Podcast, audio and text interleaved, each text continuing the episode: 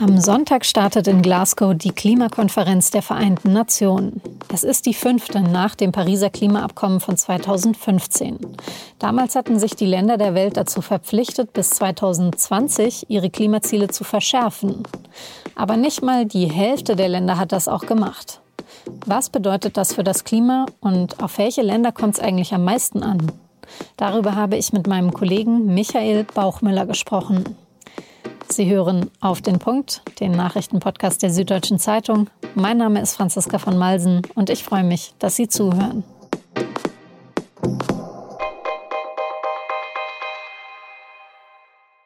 Während der nächsten zwei Wochen kommen in Glasgow also tausende Politikerinnen, Regierungsvertreter und Klimaexpertinnen zusammen aus der ganzen Welt. Diese Treffen, die gibt es schon seit 1992. Letztes Jahr ist es wegen Corona ausgefallen.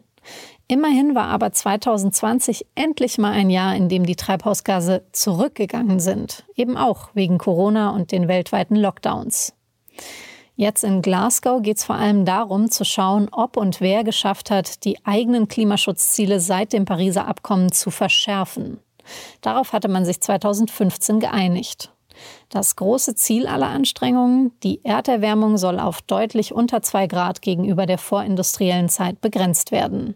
Und dafür sollten die Länder der Welt eben je eigene Klimaziele festlegen und Maßnahmen ergreifen. Die EU zum Beispiel hat gesagt, dass Europa bis 2050 zum ersten klimaneutralen Kontinent werden soll.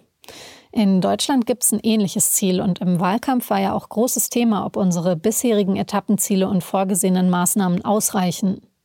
Zuletzt hat Australien nachgezogen, auch die wollen bis 2050 klimaneutral sein. Das Problem ist nur, die Mehrheit der Länder weltweit, die haben seit Paris 2015 zu wenig unternommen, keine Teilziele oder Maßnahmen definiert oder sie zumindest nicht verschärft. Auf welche Länder kommt es beim Klimaschutz am stärksten an? Und warum wird, wer nicht richtig mitmacht, eigentlich nicht bestraft? Darüber habe ich mit Michael Bauchmüller aus dem Berliner Büro gesprochen. Er schreibt seit Jahren über Klimapolitik und hat schon viele Klimagipfel begleitet. Michael, vielleicht die härteste Frage gleich vorneweg. Seit Jahren oder Jahrzehnten gibt es jetzt die Klimakonferenz. Es geht immer um, das, um die eine große Aufgabe, unseren Planeten zu retten. Und jedes Jahr werden, wird gesprochen und werden Ziele vereinbart. Und jetzt hat sich wieder mehr als die Hälfte der Länder nicht an die Ziele von Paris gehalten. Das ist doch eigentlich einfach nur bitter. Warum trifft man sich überhaupt noch? Und ja, wie soll man das alles aushalten? Das ist eine Spannung, die schwer auszuhalten ist. Und die, ich finde, speziell in dieser Zeit, wo nun wirklich das Bewusstsein in vielen, vielen Ländern und äh, ja gerade auch in Europa so groß ist eigentlich wie nie, ist es, ist es besonders schwer, weil man natürlich absehbar äh, bei weitem nicht das erreichen wird, auch bei dieser Konferenz, was nötig wäre. Auf der anderen Seite muss man sich aber dann auch immer die Frage stellen, wie sähe die Welt aus, gäbe es diese Konferenzen nicht und gäbe es äh, überhaupt nichts, worauf sich die Staaten gemeinsam vereinbart haben und woran sie messen, wie weit sie gekommen sind. Dann stünden wir wirklich mit leeren Händen da. Äh, jeder Staat, der viel für das Klima tun will, sähe sich vielen anderen Staaten gegenüber, die nichts für das Klima tun äh, und, und damit würde im Grunde jede Ambition, jede Anstrengung und jedes Engagement verpuffen. Also das muss man aushalten. Ja, es geht alles viel zu langsam. Es geht seit vielen Jahren alles viel zu langsam. Aber es ist leider der einzige Strohhalm eigentlich, den die Welt hat, um gemeinsam dieses Problem zu lösen. Jetzt wurde ja besonders eben bei Paris auch genau das gefeiert, dass eben jetzt wirklich alle Staaten zusammenkommen, alle sich auf dieses Ziel äh, einigen und äh, dem verschreiben. Nichtsdestotrotz gehört ja zur bitteren Wahrheit auch die Tatsache, dass eben die 20 größten Industrie- und Schwellenländer 80 Prozent aller Treibhausgase in die Welt blasen. Macht es denn dann überhaupt Sinn, dass sich alle äh, treffen? Also wäre nicht viel wichtiger und vielleicht auch von der Arbeitsgröße praktikabler, wenn erstmal äh, die, die richtigen Problemländer äh, sich äh, ja, treffen und besprechen, wie sie es denn machen. Also als Club könnten sich wahrscheinlich die G20 schnell darauf verständigen, ähm, nicht so viel zu machen und lieber weiter ihre Wirtschaft wachsen zu lassen. Äh, das ist das Wichtige auch an diesen Konferenzen, dass dort eben die Verursacher mit den Leidtragenden des Klimawandels zusammentreffen. Und Leidtragende wie die Inselstaaten, wie die ärmsten Länder natürlich sehr, sehr viel Druck machen, tatsächlich auch Leistungen sehen wollen und, und sehen wollen, dass auch die G20 etwas liefern. Also dieser Druck und dieses Miteinander ist extrem wichtig, damit da überhaupt was vorangeht. Vielleicht sprechen wir an der Stelle auch noch gleich über die zwei äh, Player China und USA, die ja zusammen, also nur diese beiden 40 Prozent der CO2-Emissionen verantworten. Was kann man denn dazu sagen? Also besteht in USA unter Biden jetzt wieder mehr Hoffnung als unter Trump? Absolut. Und das ist eigentlich die gute Nachricht auch dieses Klimagipfels, dass die USA wieder an Bord sind und äh, ja auch wirklich äh, sich Klimaziele für die nächsten zehn Jahre gesetzt haben, die Hoffnung machen, die eigentlich auch mit denen Europas vergleichbar sind. Umso interessanter ist und umso bedrückender eigentlich, wie China sich im Augenblick aufstellt. China hat also ähm, in letzter Minute noch nachgereicht äh, neue äh, Zusagen für die nächsten neun Jahre die leider nicht weit über das hinausgehen, was China bisher schon vorgebracht hatte. Und, äh, und das könnte sich eigentlich zu einer, eher zu einer Belastung dieser Konferenz auswachsen, dass zwar die USA nun stärker vorangehen, aber der größte Emittent der Erde eigentlich uns sagt, wir wollen erstmal so weitermachen wie bisher. Ja, wie kann denn jetzt der Rest der Weltgemeinschaft damit umgehen und vielleicht speziell auch die EU?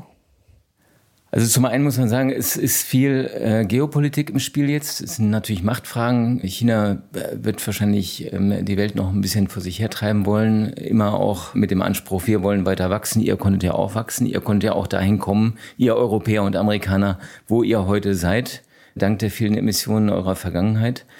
Insofern bleibt es wichtig, dass eben die EU und die USA auch ganz klar sagen, wir gehen da jetzt voran, um dann auch wiederum Druck auf China auszuüben. An der Stelle kann ich kurz erwähnen, dass ja das wichtigste Programm der EU Fit for 55 ist und es steht für das Ziel, bis 2030 die Emissionen um 55 Prozent gegenüber dem Level von 1990 zu senken. Aber wie ist genau das eben dann ähm, im internationalen Wettbewerb, also Wirtschaftswettbewerb zu sehen? Also weil selbst wenn die EU eben schafft, ihr Ziel mit ähm, Fit for 55 zu erreichen, und China aber weiterhin klimaschädlich produziert, produziert China ja auch weiterhin viel billiger, weil eben der Preis, den das für das Klima kostet, eben nicht ähm, eingepreist ist. Wie, wie sollen wir damit, also zum einen habe ich es jetzt vielleicht äh, zu einfach erklärt, oder wie sollen wir damit umgehen? Ohne uns praktisch nein, nein. als ähm, europäische Staaten ins Aus zu manövrieren wirtschaftlich. Das hast du genau richtig erklärt. Die eleganteste Lösung wäre natürlich, dass alle Staaten sich vergleichbare Ziele geben und dann im Gleichschritt gewissermaßen marschieren und gleiche CO2-Preise, gleiche Wettbewerbsbedingungen. Aber das ist eben, das zeichnet sich nicht ab. Was die Europäer unternehmen wollen, deswegen ist, dass sie ähm, einen sogenannten Grenzausgleichsmechanismus einführen wollen. Also verkürzt gesagt eine Art Zoll, mit dem man Einfuhren, die nach Europa kommen, dann nachträglich sozusagen ihren CO2-Fußabdruck anlastet. Damit könnte man diese Wettbewerbsungleichheit nachträglich herstellen. Aber das alleine wird auch ein ziemlich dickes Brett, das da zu bohren ist. Denn das wird sich natürlich ein Handelspartner wie China nicht so gerne gefallen lassen. Äh, also das, das kann schon echt zu ernsthaften Auseinandersetzungen auf der Handelsebene führen. Also kann man alles in allem zusammenfassen, dass sozusagen die Zusammenarbeit mit China und das, worauf man sich mit China einigen kann in der Zukunft, eigentlich die entscheidende Frage ist. Das ist eine der entscheidenden Fragen, ähm, würde ich sagen, nicht die einzige. Die andere Frage wird sein, welche Technologien zu welchen Preisen auf den Markt kommen. Da sehen wir, dass viele Preise fallen für klimafreundliche Technologien. Also da wird von der Seite äh, wird, wird auch Druck kommen oder neue Chancen werden sich eröffnen. Und auch China sehen wir, weiß natürlich auch, was die Stunde geschlagen hat. Und dass eben alte fossile Technologien nicht zukunftsfähig sind und man, wenn man weiter am Markt bestehen will, eben auch umschwenken muss auf klimafreundliche Technologien. Okay, dann ähm, zum Abschluss vielleicht noch zu einer weiteren sehr ähm, für mich schwer zu verstehenden und deprimierenden Tatsache, nämlich der, also die Staaten einigen sich auf Ziele und äh, sagen alle, wir wollen die auch verfolgen. De facto ist es aber so, dass wenn jemand seine Ziele nicht einhält, wird es auch in keiner Weise sanktioniert oder bestraft. Wie kann das denn eigentlich sein? Ja, das gehört leider zu den Gesetzmäßigkeiten dieses globalen Prozesses, dass viele Staaten sich da eben gerne freiwillig verpflichten, aber ungern nur in die Pflicht nehmen lassen. Ich glaube, wenn, also in einer idealen Welt wäre es anders, aber wir leben nicht in einer idealen Welt und wir haben dieses Paris-Abkommen letztendlich nur dadurch bekommen, dass wir dieses Zugeständnis gemacht haben. Das heißt, auf Dauer wird es äh, nur funktionieren, indem eben das Gros der Staaten tatsächlich vorangeht und jene Staaten, die es nicht tun, an den Pranger stellt und, äh, und dann möglicherweise auch bilateral sanktioniert. Anders wird es nicht funktionieren.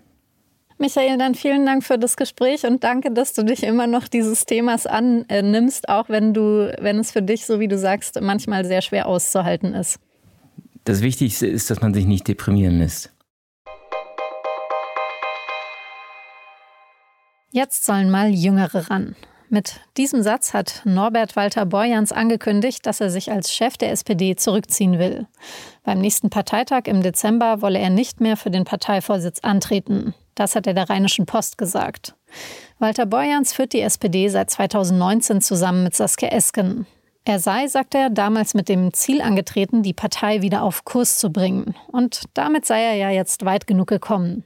Als möglicher Kandidat für seine Nachfolge gilt der aktuelle SPD-Generalsekretär Lars Klingbeil.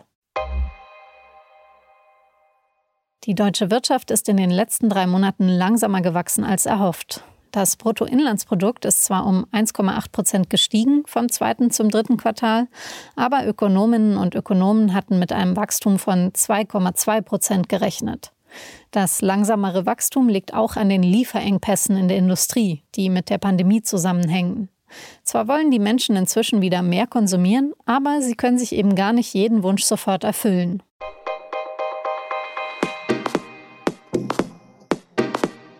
Und wenn Sie sich jetzt fragen, ob wegen der Lieferengpässe auch das ein oder andere Weihnachtsgeschenk in Gefahr sein könnte, ein neues Smartphone zum Beispiel oder die Autorennbahn für Ihr Patenkind, meine Kollegen aus dem Wirtschaftsressort verraten, bei welchen Produkten es wirklich knapp werden könnte. Das und alles über den Weltklimagipfel lesen Sie mit einem SZ-Abo. Mehr dazu unter sz.de/abo. Das war auf den Punkt. Redaktionsschluss war 16 Uhr und jetzt wünsche ich Ihnen ein entspanntes, langes Wochenende. Nicht vergessen, in der Nacht von Samstag auf Sonntag ist Zeitumstellung.